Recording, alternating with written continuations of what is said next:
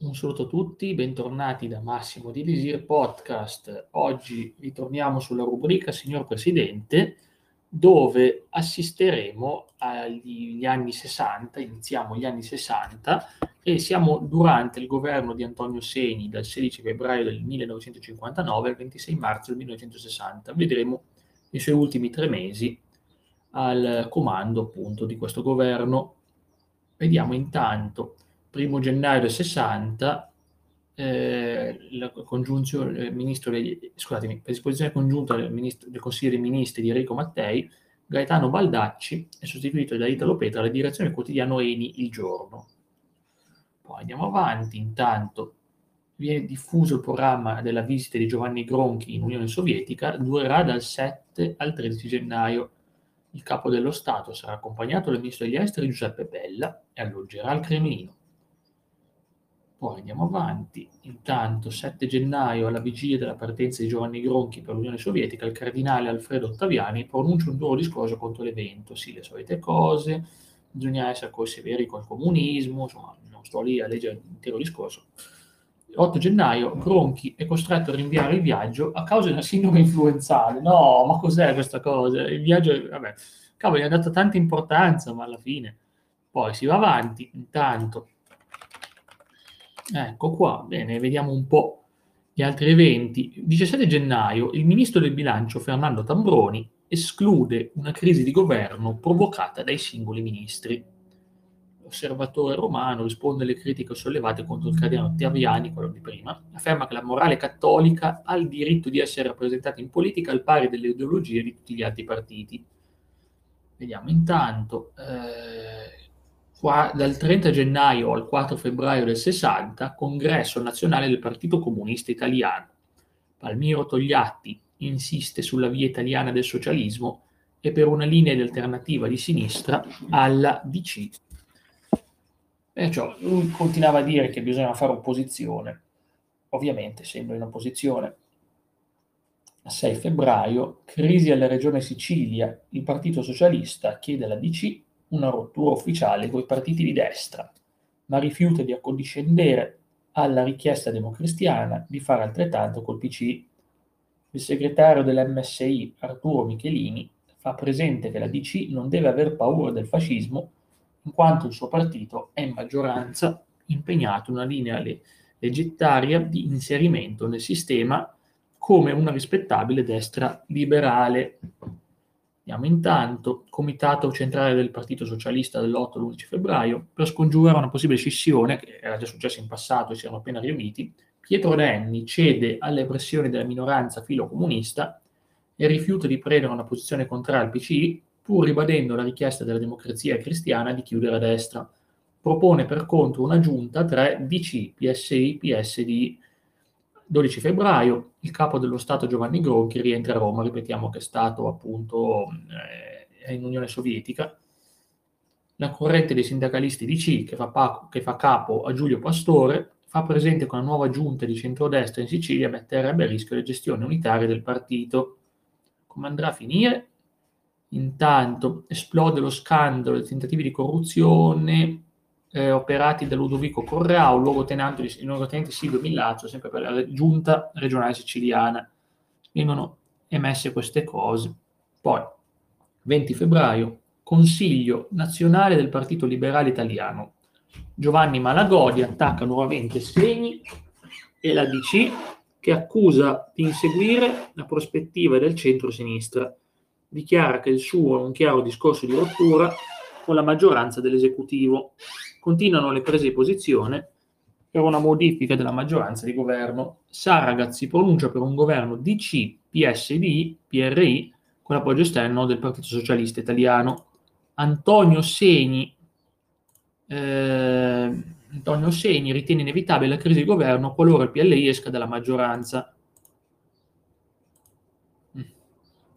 Eh, vediamo 24 febbraio sotto i colpi dello scandalo siciliano col partito liberale italiano uscito dalla maggioranza e le posizioni dei partiti governo incompatibili, il prete del Consiglio, appunto Segni, rassegna le dimissioni. E arriviamo quindi alla fine di questo secondo governo Segni.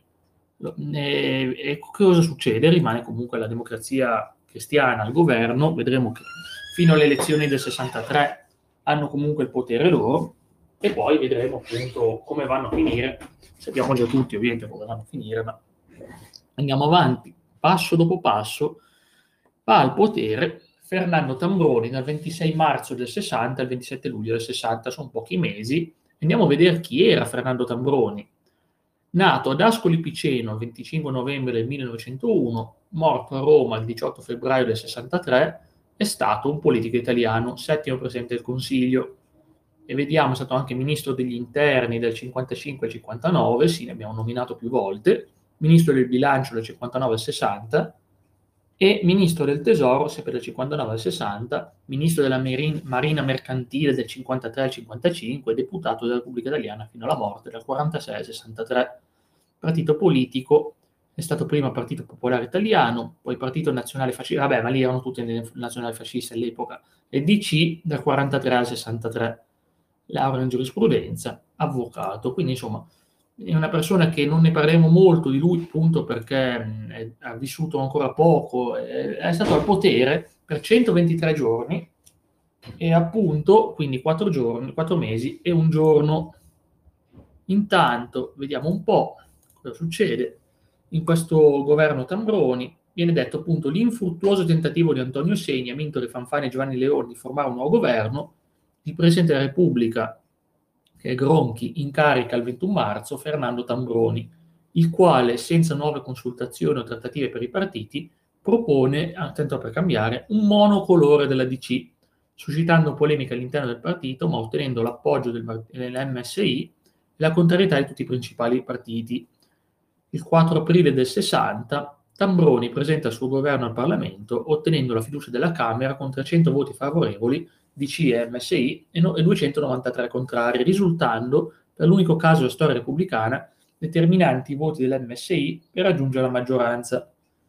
Il giorno dopo si dimettono tre ministri appartenenti alla sinistra democristiana, Sullo, Bo e Pastore, nonché altri sei sottosegretari, e annuncia la volontà di dimettersi altri ministri, e sono davvero tanti, a cui segni. Insomma, non va proprio molto bene perché si sentono offesi del fatto che sono dovuti andare su attraverso quello, Inoltre il direttivo dei deputati del partito chiede le dimissioni del governo e l'11 aprile, dopo una riunione della direzione della DC, Tambroni si dimette. Attenzione perché poi lui rimane, eh, in realtà rimane fino a luglio. Il presidente Gronchi riapre le consultazioni e conferisce l'incarico a Fanfani, che lavora all'ipotesi di un governo sostenuto da DC, PSD e PRI con l'astensione del Partito Socialista Italiano, ottenendo sostegno del segretario di partito Aldo Moro e dello stesso Gronchi. Pietro Nenni, segretario del PSI, risulta possibilista l'ipotesi che il suo partito si astenga durante il voto di fiducia ponendo alcune condizioni. Quindi stava di nuovo cambiando tutto e vediamo come va a finire. Gronchi decide di respingere le dimissioni di Tambroni, perché ci sono altre proteste, e avendo già ottenuto la, la, fiducia della Camera, viene invitato il Presidente a presentarsi al Senato per concludere l'iter parlamentare sulla fiducia, il quale 29 aprile viene concessa con 128 voti favorevoli e 110 contrari. E come va a finire? Ovviamente eh, i voti contrari sono quelli dei partiti maggiori che erano in opposizione. L'obiettivo politico era di superare l'emergenza attraverso un governo provvisorio in grado di consentire lo svolgimento delle Olimpiadi a Roma e di approvare il bilancio dello Stato entro il termine previsto dalla legislazione, ossia il 15 ottobre numerose le manifestazioni in tutta Italia contro l'apertura della DC all'appoggio dell'MSI al governo. Un governo dell'MSI previsto a Genova è un congresso dell'MSI previsto a Genova e causa di uno sciopero il 30 giugno che porta a scontri con la polizia e vari disordini. Dopo i disordini di Genova, la questura tenta di calmare le acque proponendo all'MSI di spostare il congresso a Nervi. Il ministro dell'interno Spartaro risponde alla Camera e al Senato alle interrogazioni parlamentari sui fatti di Genova nelle quali sia Saragat che Nenni propendono per l'apertura della crisi. Durante la votazione del 5 luglio al Senato, MSI vota contro l'approvazione del bilancio del Ministero all'interno, cioè prima gli danno fiducia e poi li votano contro. A Roma vengono vietate manifestazioni e commessi e in Sicilia, durante una manifestazione, la polizia uccide un giovane. Si continua a manifestare in varie parti d'Italia anche contro l'intervento dei carabinieri che a Roma, con una carica a cavallo, hanno sciolto una manifestazione. Altre manifestazioni con feriti e a Reggio Emilia, durante la manifestazione, vengono uccisi alcuni manifestanti dalla polizia. Cioè, 1960 veramente brutto, cavolo, non pensavo a questi livelli. Il 7 luglio vengono presentate altre interpellanze al governo sui disordini dei giorni precedenti, ma continuano le manifestazioni con altri morti e feriti e alla fine viene convocata il 13 luglio la direzione della DC per sollecitare un nuovo governo d'emergenza con l'appoggio del Partito Socialista Italiano. Trambroni replica le interpellanze il 14 luglio dichiarando che il governo si dimetterà quando i partiti avranno trovato l'accordo per una nuova maggioranza e questo viene raggiunto il 16 luglio quando viene annunciata la proposta di un governo monocolore DC, quindi sempre senza PSI immagino, presieduto da Fanfani sostenuto con l'appoggio esterno di PSD, PLI e PRI. Il tutto mentre in Italia continua le manifestazioni contro l'appoggio dell'MSI al governo Tambroni che si dimette il 19 luglio. Insomma, i fatti li abbiamo visti insieme, è un governo monocolore, tanta crisi, ciò che c'era da dire era quello, nel frattempo vediamo attivini intanto il 12 maggio c'era la direzione nazionale della DC, Giulio Andreotti, leader della corrente di destra Primavera, ritiene indispensabile la convocazione di un congresso straordinario che faccia chiarezza verso l'elettorato del partito, in particolare quello cattolico.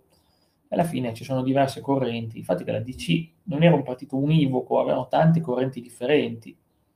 Comunque sia, eh, dopo questa crisi, andiamo perciò a un nuovo governo della DC che è di nuovo di Amintore Fanfani, è il suo terzo governo e poi anche il quarto, e sarà, adesso vi dico le date, scusate solo un secondo, vi dico subito le date, sono dal 27 luglio 1960 al 22 febbraio del 62 e poi dal 22 febbraio del 62 al 22 giugno del 63, quindi sono tre anni, un, eh, quindi sarà molto molto grande e questo governo viene definito il governo delle convergenze parallele, quindi 575 giorni, un anno, sei mesi, 26 giorni. Fanfani è riuscito comunque a trovare la formula giusta per governare per tanti anni, una cosa di non facile. Intanto salutiamo anche Cohen che si collega, vediamo un attimino. A seguito delle dimissioni del governo Tambroni, il Presidente della Repubblica Giovanni Gronchi avvia le consultazioni che si concludono il 21 luglio quando affida l'incarico a Fanfani, che il 26 luglio forma il suo terzo governo, formato esclusivamente da componenti del proprio partito, la DC, come abbiamo visto l'appoggio esterno PSD, PLI, PRI e l'astensione del PSI dei monarchici. Ovviamente è bastato con 126 voti favorevoli e 58 contrari, e stavolta l'MSI è invece in opposizione come il PCI. Poi vediamo alla Camera la fiducia dopo due giorni di discussione con 310 favorevoli, 156 contrari e 96 astenuti. Durante il congresso del PSI a marzo 61, Pietro Nenni ripropone la possibilità dell'appoggio al partito a un nuovo governo di centrosinistra guidato dalla DC, ottenendo l'approvazione della proposta. L'anno successivo, durante il congresso della DC gennaio, Aldo Moro ipotizza un governo di centrosinistra con i socialisti che ottiene l'approvazione del partito Pochi giorni dopo, il 2 febbraio, il governo Fanfani si dimette e il 10 febbraio viene conferito un nuovo incarico, perciò si dimette, ma tornerà sempre lui. Vediamo appunto intanto Presidente del Consiglio Vinto De Fanfani, Vicepresidente del Consiglio Attilio Piccioni, Affari Esteri Antonio Segni, Interno Mario Scelba, quello veramente c'era sempre, eh? Grazie Giustizia Guido Gonella, Bilancio Giuseppe Pella, Finanze Giuseppe Trabucchi, difesa c'è sempre Giulio Andreotti, che ha cambiato semplicemente ministero, e tesoro Paolo Emilio Taviani, sanità Camillo Giardina, industria e commercio Emilio Colombo, non li leggo tutti perché sono davvero tanti, e vediamo intanto cosa succede, come si comporta anche l'opposizione. 9 agosto del 1960 Guido Carli è nominato governatore della Banca d'Italia, sostituisce Donato Menichella, nel frattempo vediamo l'evoluzione di questo governo. Il Consiglio nazionale della DC il 20 agosto approva per acclamazione senza dibattito la relazione di Aldo Moro sull'operato del partito nella crisi di governo e nella formazione dell'esecutivo presieduto da Fanfani. Queste sono cose molto interessanti alla fine, perché vediamo appunto come cambia il governo della DC e soprattutto le correnti che c'erano in quel periodo Sempre Aldo Moro scrive che la formula di centro-sinistra è un passo avanti nello sviluppo democratico del paese e un'occasione perduta dal Partito Socialista Italiano, che nonostante la nuova legge elettorale provinciale si ripromette alleanze locali col PC ovunque sia possibile. In pratica questa alleanza col PC, secondo Aldo Moro, è la ragione del fallimento del PSI. Eh, la DC esclude recisamente ogni possibile contatto con l'estremismo antidemocratico rappresentato dal PC a sinistra e da MSI a destra. Intanto vediamo appunto vasto appello agli elettori del PCI, i comunisti sostengono l'attuazione delle regioni a statuto ordinario, la difesa e lo sviluppo delle autonomie locali e l'autonomia finanziaria dei comuni. Andiamo intanto avanti, ci sono comunque sempre delle crisi, addirittura c'è una tribuna elettorale in, eh, praticamente dove si affrontano politici, fra cui Aldo Moro, Palmiro Togliatti, Giovanni Malagodi, Insomma, non sto a leggere com'è andata, perché comunque è un dibattito, nei tanti dibattiti, e si sono accusati a vicenda, come sempre succede quando ci sono dei dibattiti, mi sembra ovvio. Nel frattempo, 31 ottobre, Amintore Fanfani parla da un comizio elettorale e conferma l'orientamento sociale del governo.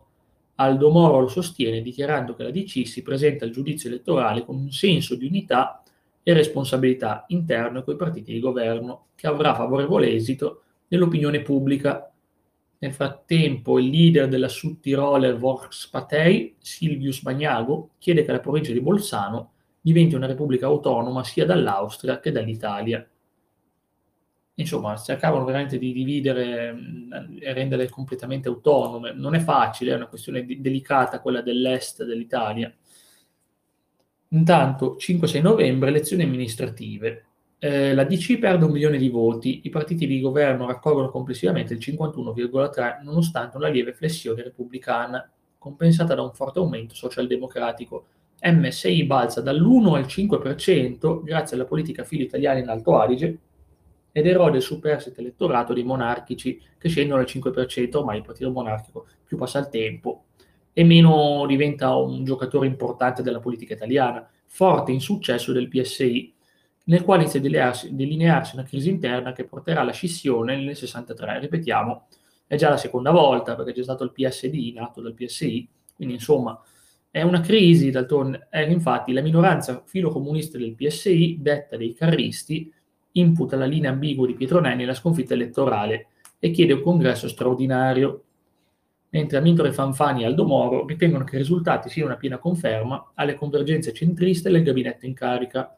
Giovanni Malagodi aggiunge che la vittoria della coalizione centrista chiude ogni possibilità di apertura al PSI. Il PSI davvero doveva decidersi e invece c'era questa forte indecisione che ha pesato veramente molto.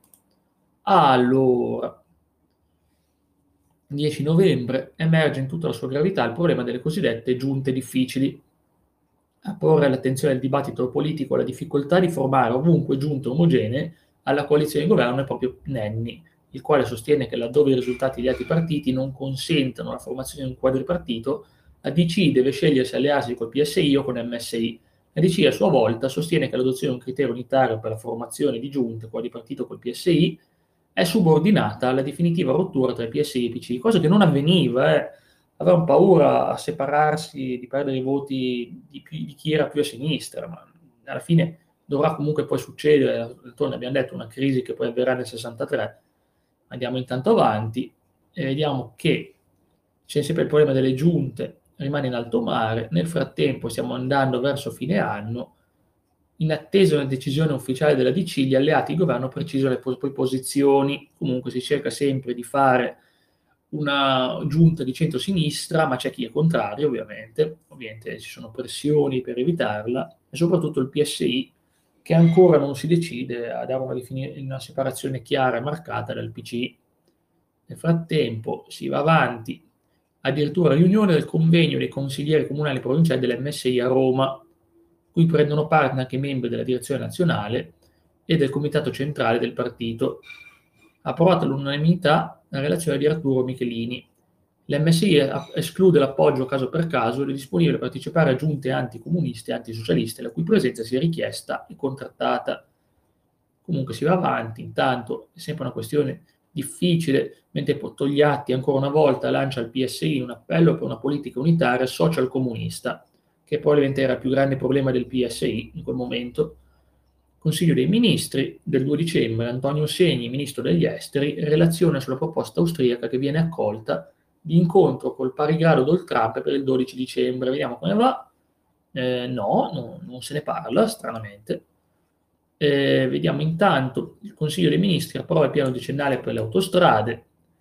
Eh, direi che intanto boh, alla fine non si risolve praticamente nulla nel 60, è un problema tipico italiano del rimandare, rimandare alla fine non si fa mai niente.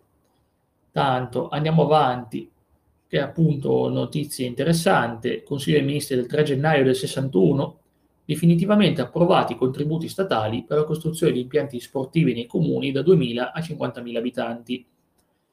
Insomma, sono notizie interessanti appunto perché quei soldi devono essere usati per la ricostruzione del paese, è un miglioramento comune e gli impianti sportivi secondo me è necessario anche perché lo sport è utile, perciò non è mai un errore creare impianti sportivi, non è mai un errore a mio parere, quindi ci può stare benissimo anche se ovviamente Elisir Podcast è un podcast neutrale, perciò prendete queste opinioni solo come opinioni e non come la visione del, del podcast.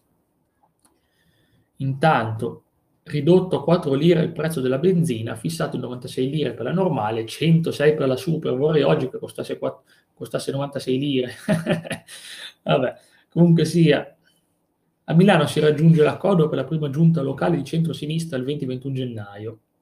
Il sindaco ha espresso nella persona di Gino Cassinis, ex assessore delle aziende municipalizzate.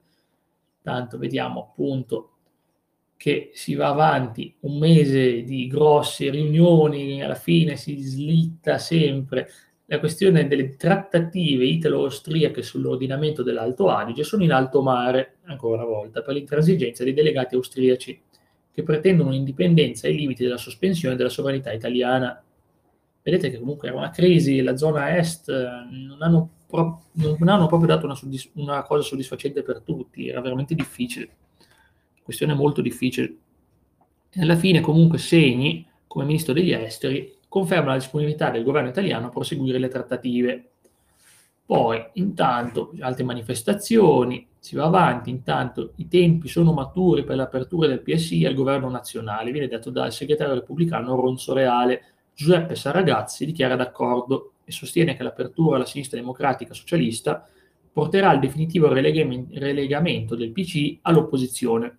Fin qui sono cose che trovo giuste, ovviamente perché cioè, in questa maniera il Partito Socialista poteva diventare, eh, poteva avere il governo, avere maggiori possibilità di comandare, mentre invece erano tutti i governi monocolore che sicuramente non facevano bene a chi aveva delle idee differenti. Intanto si va avanti, siamo sempre nel, nel 1961, congresso del PDI, Partito Democratico Italiano, ripetiamo, partito di ispirazione monarchica, quindi in pratica non è un partito di destra, non confondetevi col Partito Democratico di oggi, 4-7 marzo, Alfredo Covelli presenta una dura relazione che dovrebbe giustificare la deriva a cui sta andando incontro il movimento monarchico italiano. In particolare attacca la DC che non ha mai rinunciato alla sua idea di partito di centro che marcia verso sinistra, e la Chiesa, che consinge gli elettori cattolici a concentrare i voti in un solo partito, che poi li utilizza come crede. Insomma, come dire che è una crisi, l'ammettono la crisi e dicono comunque colpa degli altri, classico. 16-18 marzo, congresso del Partito Socialista Italiano. Pietro Nenni ripropone la possibilità dell'appoggio del PCSI a un governo di centrosinistra che affronta il tema delle riforme e della lotta agli squilibri territoriali e sociali. E però ci sono critiche e comunque alla fine Nenni vince col 55%, ma perde il 3% rispetto al precedente congresso. E alla fine il congresso conferma Pietro Nenni segretario nazionale ed elegge Francesco De Martino vice segretario. Quindi comunque alla fine tutti gli anni il PSI dice le stesse cose, ma poi alla fine non agisce. Andiamo avanti, intanto la Corte Costituzionale, 1 aprile, dichiara contrario ai principi della Carta il principio solve et repete, prima paga, poi chiede il rimborso. Ah, bello, eh! Ogni controversia col fisco potrà essere ammessa in giudizio anche se il ricorrente si è rifiutato di pagare e non produce la ricevuta. il principio è stato ridotto in contrasto, bla bla bla, quelle cose, e gli avvocati vanno in sciopero, le solite cose, burocrazia purtroppo. Attenzione, a seguito di un gravissimo incidente, il governo vara un piano da 1500 miliardi per il risanamento della rete ferroviaria e la costituzione di un'azienda autonoma per la gestione e manutenzione degli impianti. Andiamo intanto avanti. 11 aprile Amintore Fanfani si reca in visita ufficiale in Vaticano. Giovanni XXIII, il Papa, dichiara di condividere i sentimenti del popolo italiano per il centenario dell'unità italiana, giusto, 1861-1961. I contrasti del risorgimento, dice ancora il Papa, sono da vedere con la preparazione dei patti lateranensi. Andiamo intanto avanti. Eh, vediamo appunto che si procede eh, scusate, eh, un po' di mesi non proprio emozionanti come eventi, si vede intanto che arriviamo ancora il 17 marzo, maggio, Silvio Millazzo, dopo tutte le polemiche di prima, viene rieletto a sorpresa presidente della regione siciliana. Poi andiamo intanto, riprendono i negoziati per l'Alto Adige il 24 maggio. Antonio Segni si incontra a Klagenfurt sul ministro degli esteri austriaco Bruno Kreisky e dichiara che l'Italia intende rimanere fedele all'accordo a suo tempo stipulato dal Cile De Gasperi e Karl Gruber. I colloqui sono rinviati a una nuova sessione fissata il 24 giugno. Nel frattempo, 31 maggio, c'è sempre Mario Scelba, ministro degli interni, risponde a numerose interrogazioni relative ai disordini accaduti a Modena, Modena alcuni giorni prima, dove alcune centinaia di militanti di sinistra hanno tentato di impedire una manifestazione dell'MSI Ferruccio Parri accusa il governo di violazione volontaria della dodicesima disposizione transitoria della Costituzione e della legge voluta dallo stesso ministro per la sua applicazione. Scelba risponde che le riunioni dell'MSI non possono essere impedite senza violare le libertà costituzionali un partito legittimamente rappresentato in Parlamento. Scelba fa sempre delle scelte problematiche, come avete visto, e spesso, ma non lo so io come hanno fatto di nuovo a ricandidarlo dopo tutto quello che aveva combinato in passato, comunque sia, questa è l'Italia. Andiamo avanti. Consiglio dei Ministri, il 23 giugno, ha approvato un aumento delle tariffe ferroviarie nella misura del 15% per i viaggiatori e del 10% per le merci. Capito? Anche le merci devono pagare, no? fate gli scherzi. Comunque, il ministro Antonio Segni si dichiara pessimista per le posizioni intransigenti austriache. Insomma, le trattative italo-austriache sono interrotte il 24 giugno attentato incendiario contro un, un, autobus di linea italiano. Vedete che è una situazione veramente critica fra Italia e Austria. 27 giugno, Comitato Centrale del PSI, Pietro Nenni viene duramente contestato dalla minoranza interna dei carristi, che chiede l'immediata uscita del partito dalle giunte di centrosinistra e un rinnovato patto di collaborazione col PC. No, di nuovo, vedete non, è per colpa di questi che poi i socialisti non riuscivano ad avere successo neanche minimamente e che calavano la linea autonomista di Nenni vince col 55% dei voti. Andiamo intanto avanti. No, il 6 luglio il governo austriaco chiede l'invio di una commissione internazionale di inchieste in Alto Adige, cioè non voglio neanche che l'Italia possa decidere nella sua stessa nazione, che per me è abbastanza divertente come cosa, veramente, è abbastanza divertente. No, voi italiani non dovete decidere la vostra nazione cosa fare. Comunque sia, eh, Fanfani si recano in Lucania per inaugurare il cantiere del metanodotto di Grottoli.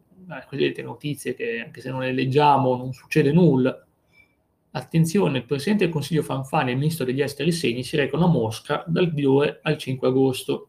Al centro dei colloqui con Khrushchev, la situazione di Berlino. Nei stessi giorni i, del, i paesi del patto di Varsavia si riuniscono per discutere il trattato di pace con la Germania. Cioè, ma cavolo, dopo tutti questi anni Comunque, a Mosca, al ricevimento dell'onore dell'astronauta Tito, Khrushchev affronta la questione Berlino e annuncia che l'Unione Sovietica dispone di una super bomba, ah me la ricordo, l'avevano detto, della potenza di 100 milioni di tonnellate al tritolo. Cioè, tanto per dire, noi abbiamo le armi, siamo potenti, vabbè. Comunque sia, si va avanti, inizia la costruzione del muro di Berlino il 13 agosto, momento basso della storia europea e, e probabilmente anche mondiale. Nel frattempo, Andiamo avanti, il 5 settembre Giuseppe Saragatti esclude la crisi di governo e rinvia ogni progetto futuro dopo l'imminente congresso della DC.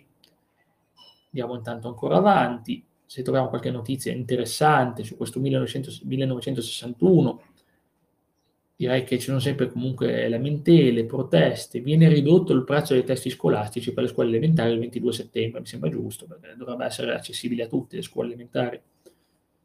Poi, intanto, congresso del Partito Comunista Sovietico, la delegazione del PCI, questa fa quasi ridere, composta da Palmiro Togliatti, Umberto Terracini, Luciano Barca, Nilde Iotti, Carlo Galluzzi, Renato Bastianelli e Giuliano Paietta. Togliatti interviene il 20 ottobre e il 26 rilascia un'intervista sul congresso all'unità. Continua l'opera di destalinizzazione e lo scontro interno al PCUS, forte condanna delle posizioni del Partito Comunista Albanese per il, il rifiuto della coesistenza pacifica e della destalinizzazione, condanna che investe la Cina maoista. A conclusione del congresso decise la rimozione della salma di Stalin dal mausoleo della Piazza Rossa. Mannaggia che roba. Ah Andiamo avanti, eh, il 30 ottobre del 61 muore Luigi Einaudi, l'abbiamo visto prima, è stato secondo presidente della Repubblica Italiana. Poi, tanto, ecco qua, questa notizia che interesserà Cla e tutti gli appassionati di film. 9 novembre, la commissione di censura del Ministero del Turismo e dello Spettacolo vieta la proiezione del film Non uccidere eh, di Claude Autan Lara. Non trovo non trovo informazioni sul film, la decisione provoca una forte protesta degli autori cinematografici contro la censura. Mi piacerebbe sapere di cosa tratta questo film, se Cla lo conosce, magari può darci un'opinione sua personale. Inizia, inizia il semestre bianco di Giovanni Gronchi. Sono gli ultimi sei mesi del mandato del Presidente della Repubblica Italiana, vuol dire che fra sei mesi Giovanni Gronchi dovrà lasciare 12 novembre, eccidio di Kindu, Repubblica Democratica del Congo, non so perché l'ha messa qui nei fatti italiani, però comunque sia, sono cose molto brutte a livello politico, ovviamente, perché muoiono delle persone, muoiono. La Corte Costituzionale ribadisce la legittimità dell'articolo 589 del Codice Penale che punisce con un anno di carcere unicamente l'adulterio commesso dalla moglie. Andiamo avanti l'Aula di Senato rifiuta la discussione della proposta di legge presentata da Ferruccio Parli per lo scioglimento dell'MSI.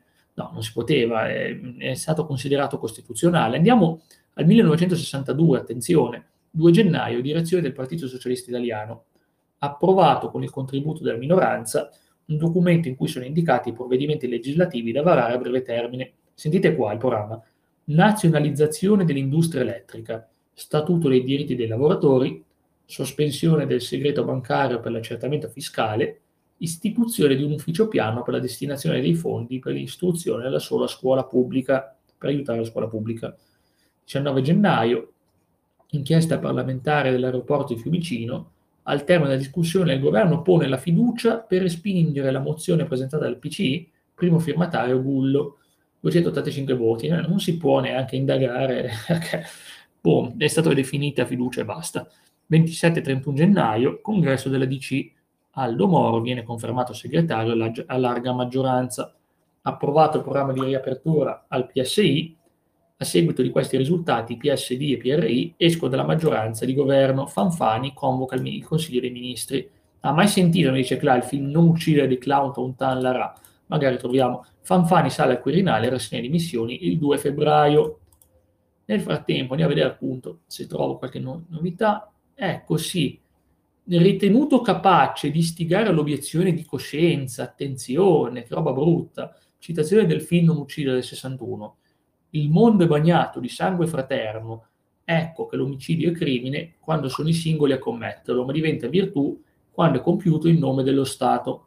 L'impunità per i delitti non assicura il motivo dell'innocenza, ma la grandezza della ferocia. Vedete che roba cioè alla fine è anche basato un fatto di cronaca, quindi morale della storia, polemiche, era la mostra di Venezia, quindi insomma c'è stato tanto casino in Italia, eh, solite cose, alla fine un cattolico convinto pacifista, il sindaco di Firenze Giorgio Lapira, senza badare ai divieti di legge, organizzò una proiezione del film per giornalisti intellettuali, facendo riaccendere il dibattito culturale e politico. Brava, bella mossa Giorgio Lapira, l'avevano già nominato per altre cose, eh, anche se c'erano divieti di legge, io lo rispetto per averlo fatto lo stesso, tanto il sindaco può fare quello che gli pare gli piace. Quindi Fanfani lo vedremo ancora al governo dal 22 febbraio 1962 al 22 giugno 1963. Perché al governo? Perché c'è Antonio Segni come Presidente della Repubblica dal 62 al 64. Quindi ovviamente Antonio Segni poi lascerà, ma vediamo appunto, quindi concludiamo oggi col Fanfani 4, che dovrebbe essere l'ultimo, dura un anno e quattro mesi, 485 giorni. Oggi veramente concludiamo con questo. Eh.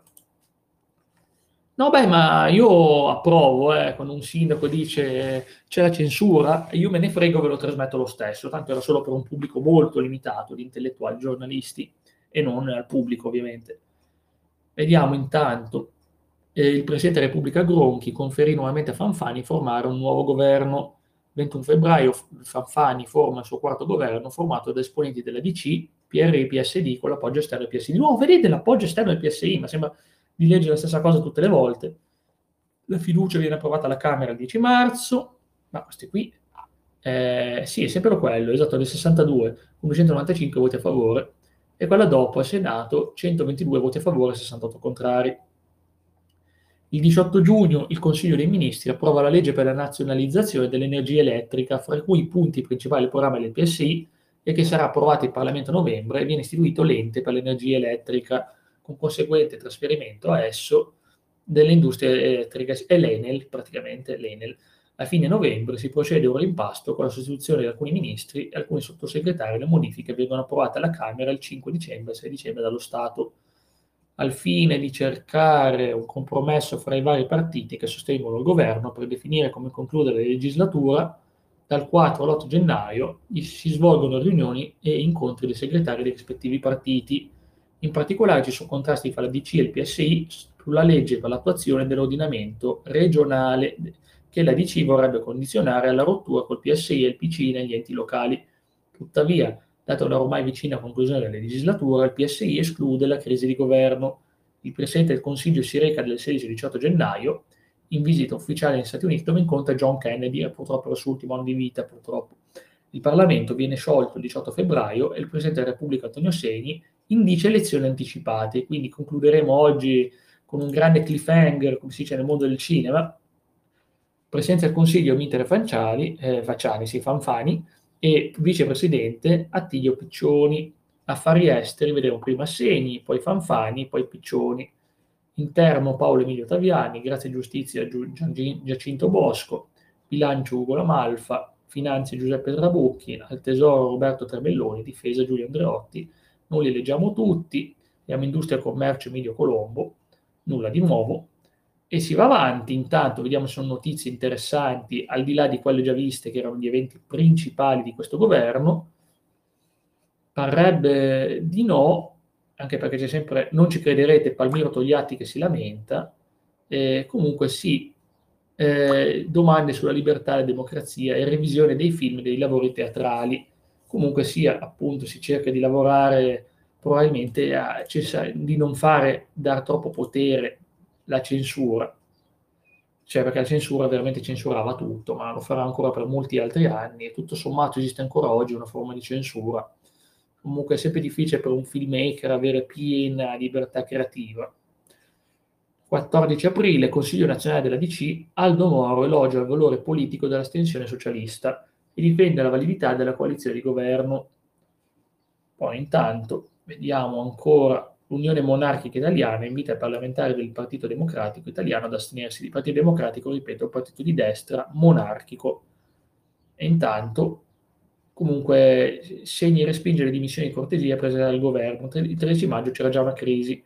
Nelle stesse ore Pietro Nenni smentisce seccamente che il PSI abbia raggiunto raccordi sotto banco che possono nuocere al programma di governo. Comunque alla fine vedete che è stato un altro anno veramente, non dico buttato, ma comunque un altro anno di polemiche e ormai sembra una fo- fotocopia dell'anno precedente, con qualche cosa che viene provata qua e là, d'altronde bisogna sempre fare il bilancio. Ecco, la Camera approva il disegno di legge provvedimenti per lo sviluppo della scuola nel triennio dal 62 al 66.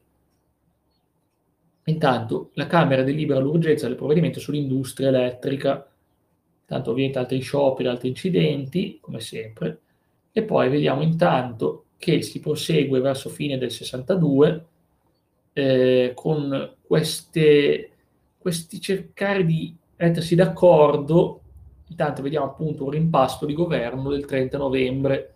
Sono nominati Guido Corbellini, ministro senza portafoglio, Carlo Russo, ministro delle poste e comunicazioni, Edoardo Martino, sottosegretario degli affari esteri, Cristoforo Pezzini, sottosegretario del bilancio, sono ministri della DC ovviamente.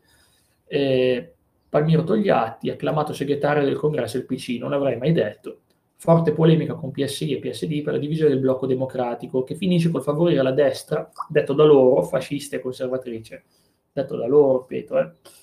il governo vara un'amnistia per reati punibili fino a tre anni. Poi vediamo intanto, direzione nazionale del PSI, Nenni riferisce trattative in corso con la DC. Si conclude il negoziato per il contratto tra meccanici, ah, questo possiamo anche saltarlo. Alla fine, comunque, arriviamo al 64, scusatemi 63 volevo dire, dove c'è appunto altre polemiche fra il PSI, la DC è accusata di non rispettare la Costituzione in merito all'attuazione delle regioni, dibattito sulla mozione di sfiducia e alla fine comunque si riesce ad andare avanti. Ecco, attenzione, importante, il 29 gennaio del 63 il Consiglio dei Ministri approva il bilancio dello Stato per l'esercizio 62-63 con un disavanzo di, di 384 miliardi, disavanzo avete visto anche voi comunque, però viene approvato lo stesso, quindi era molto grave. Vediamo intanto, appunto, altre condizioni poste dalla DC al PSI per cercare di andare d'accordo. Ecco, il 18 febbraio del 63 muore Fernando Tambroni, l'abbiamo visto prima, abbiamo proprio parlato oggi. Inizia il ciclo di tribuna elettorale il 21 febbraio, anticipata la campagna elettorale della DC Palmiro Togliatti dichiara che il nemico del paese, la DC, è di voler sganciare l'Italia dalla Nato per spostare l'asse internazionale est. Non so cosa sia peggio, sinceramente. Pietro Nenni rivendica l'istituzione dell'ENE, della scuola media unificata. Quindi, insomma, ci sono vari correnti, è iniziata ormai la tribuna elettorale, tutti si accuseranno a vicenda, lo sappiamo tutti come funziona, cambiano i governi, cambiano i partiti, la storia è sempre la stessa. Coin dice, figurati se non veniva eh, approvata, infatti. Poi vediamo intanto, a tribuna elettorale, l'ex presidente del Consiglio Mario Scelba prospetta un centro-sinistra autosufficiente che escluda dalla maggioranza il PSI ed invita gli elettori moderati a concentrare i voti sulla DC, ma ti pareva che non sia sempre le stesse cose. Nel frattempo, andiamo avanti, elezioni politiche, lo vedremo la prossima volta, lo vedremo la prossima volta, posso solo anticiparvi un, fol- un forte risultato del PCI, sembra incredibile, ne vedremo la prossima volta, inizieremo con i risultati di queste elezioni del 63 e vedremo come andate e come porteranno al cambiamento. Vi anticipo ancora una cosa, cioè che praticamente il PSI, cioè praticamente Fanfani, si presenta in dimissione del governo il 16 maggio dopo le elezioni e vedremo come andranno. Spoiler, la, DG, la DC rimarrà al potere, ma comunque vedremo come saranno andate queste elezioni e in che maniera influiranno. Perciò per oggi vi ringrazio, vi lascio qua e la prossima parte sarà fondamentale e vedremo dal 1963 in poi. Grazie a tutti per la compagnia e vi invitiamo a seguirci su Twitch durante le dirette lunedì e venerdì sera dalle 20.30 alle 21.30. Grazie a tutti, buon proseguimento giornata.